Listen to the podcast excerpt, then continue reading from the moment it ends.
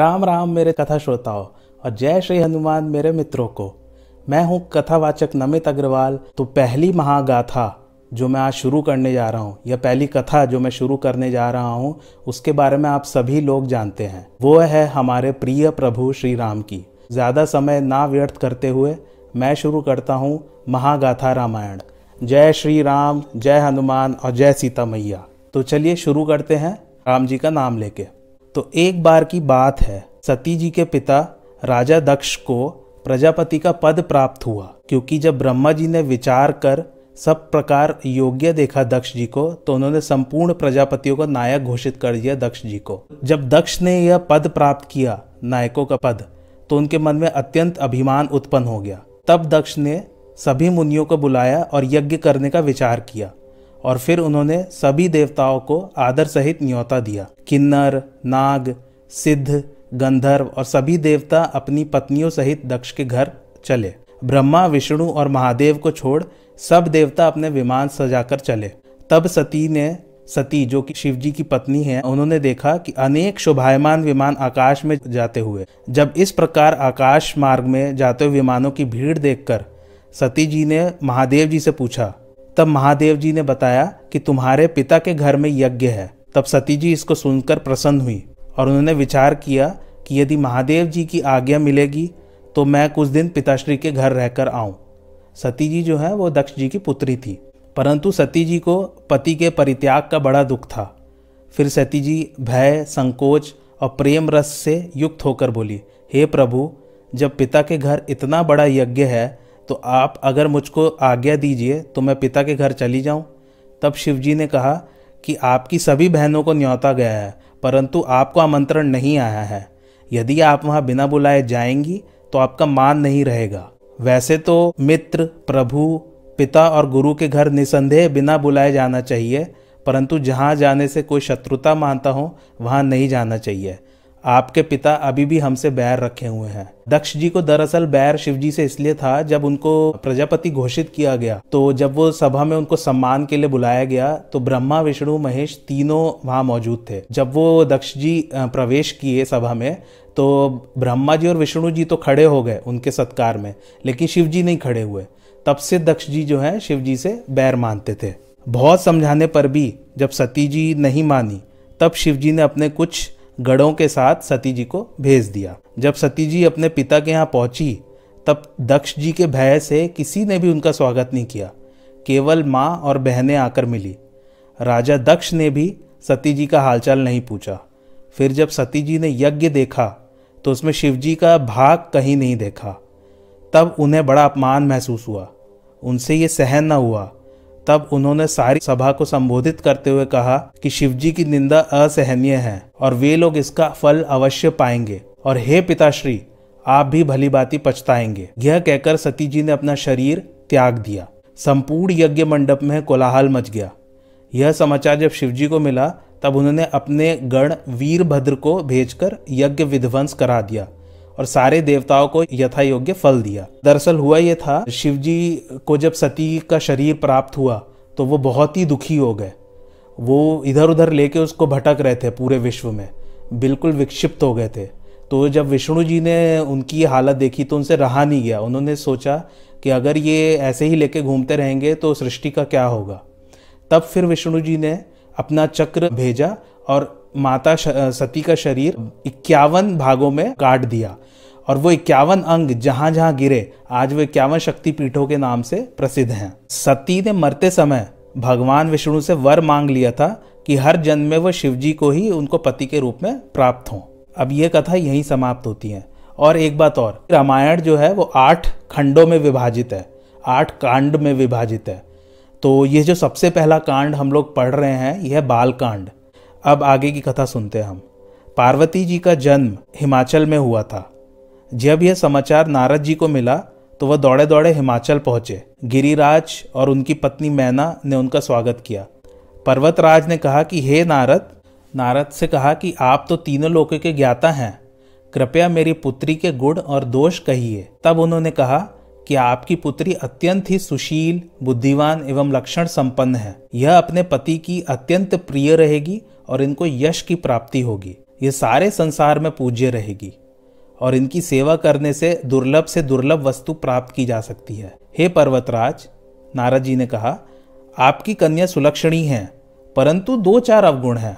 इसे निर्गुण, मान रहित माता पिता से विहीन, उदासीन, योगी, जटाधारी निष्काम चित्त नग्न शरीर, ऐसा अमंगल वेश वाला पति मिलेगा। नारद जी का वचन कभी भी असत्य नहीं हो सकता।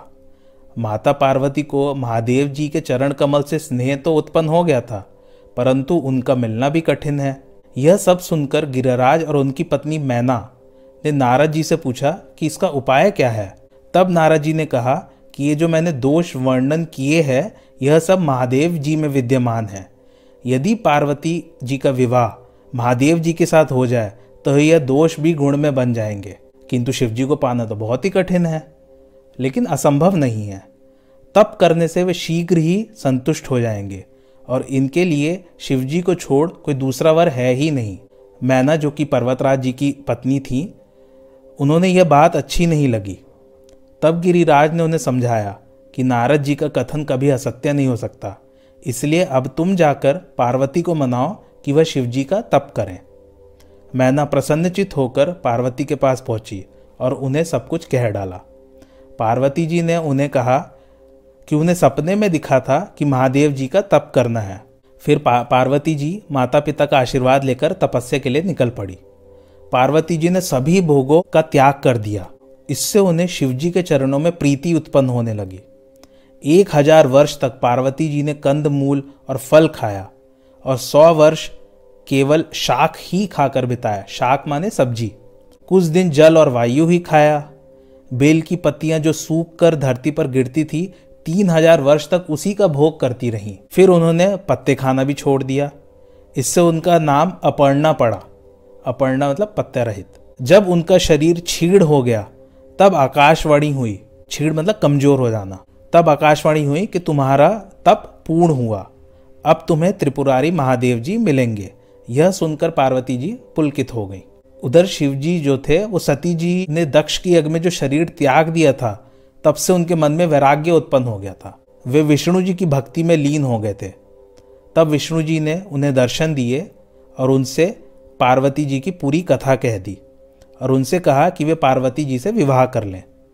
शिवजी मान गए। तभी उनके पास सप्तर्षि आए। सप्तऋषि तब शिवजी ने उनसे कहा कि आप पार्वती के पास जाकर उनके प्रेम की परीक्षा लें। यह सुनकर सप्तऋषि वहाँ चले गए जहाँ पार्वती जी विराजमान थी। उन्होंने पार्वती जी से कहा कि आप क्यों तपस्या कर रही हैं? यह सुनकर पार्वती जी ने पूरी कहानी उन्हें सुना दी। तब सप्तर्षि गढ़ हंसकर बोले कि तुम्हारा शरीर पहाड़ से उत्पन्न हुआ है। वैसे भी श्री नारद जी के उपदेश से किसका घर बसा है?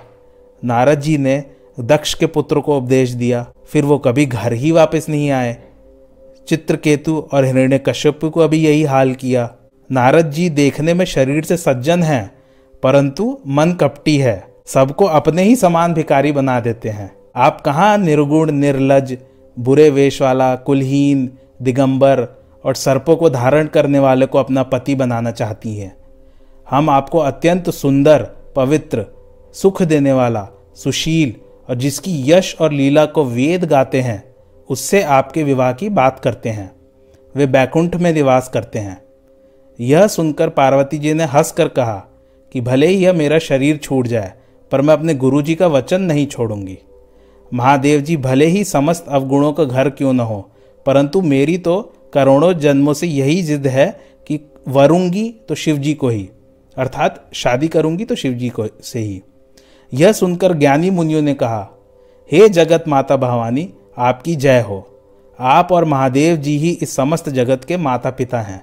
वो समझ गए थे कि परीक्षा में पार्वती जी खरी उतरी हैं। यह कहकर वो प्रसन्नता पूर्वक वहाँ से चले गए। तब मुनियों ने जाकर गिरिराज को भेजा पार्वती जी को घर ले आने के लिए। पार्वती जी अभी तक हिमाचल में ही थी तो उन्होंने जाकर फिर उनके पिता को बताया कि अब वहाँ से उनको ले आए। फिर सप्त ऋषियों ने शिवजी को जाकर सारी कथा, कह सुनाई। दूसरी ओर, एक तारक नाम का असुर उत्पन्न हुआ। उसने अपनी भुजाओं के बल से और प्रताप से समस्त लोगों को जीत लिया। सभी देवी देवता सुख संपत्ति से रहित हो गए। वह राक्षस अजर अमर था। सभी देवता उससे हार चुके थे। तब उन्होंने ब्रह्मा जी को पुकारा। उन्होंने कहा कि इसकी मृत्यु केवल शिवजी के पुत्र द्वारा ही होगी। ब्रह्मा जी ने कहा कि शिवजी सती जी के मरण के बाद से सब कुछ त्याग के समाधि में विलीन है। अतः उनके पास कामदेव को भेजो, जो उनके मन में प्रेम उत्पन्न करे। सभी देवताओं की विनती पर कामदेव जी मान गए। परंतु उन्होंने विचार किया कि जब शिवजी क्रोधित होंगे, तब मेरा भला भी नहीं होगा, मेरी मृत्यु निश्चित है। तब कामदेव ने अपने प्रभाव को फैलाकर सारे संसार को अपने वश में कर लिया। ब्रह्मचार्य, व्रत अनेक भांति के संयम, धैर्य, धर्म, ज्ञान, विज्ञान, सदाचार, जप, योग, वैराग्य सब नष्ट हो गया, क्योंकि कामदेव जी ने अपने प्रभाव से संसार को वश में कर लिया था। सभी स्त्री और पुरुष अपनी मर्यादा त्याग कर काम के वश में हो गए। सबके मन में काम की इच्छा उत्पन्न हो गई। बड़े बड़े सिद्ध मुनि योगी भी काम के वश में हो गए। कामदेव का यह तमाशा ब्रह्मांड में दो घड़ी बना रहा। यह तमाशा दिखलाकर कामदेव जी, महादेव जी के सामने जा पहुँचे। तो आज का वीडियो यहीं समाप्त होता है। प्लीज़ इस चैनल को लाइक, शेयर और सब्सक्राइब कीजिए। चैनल का नाम है कथावाचक। थैंक्स फॉर वॉचिंग धन्यवाद।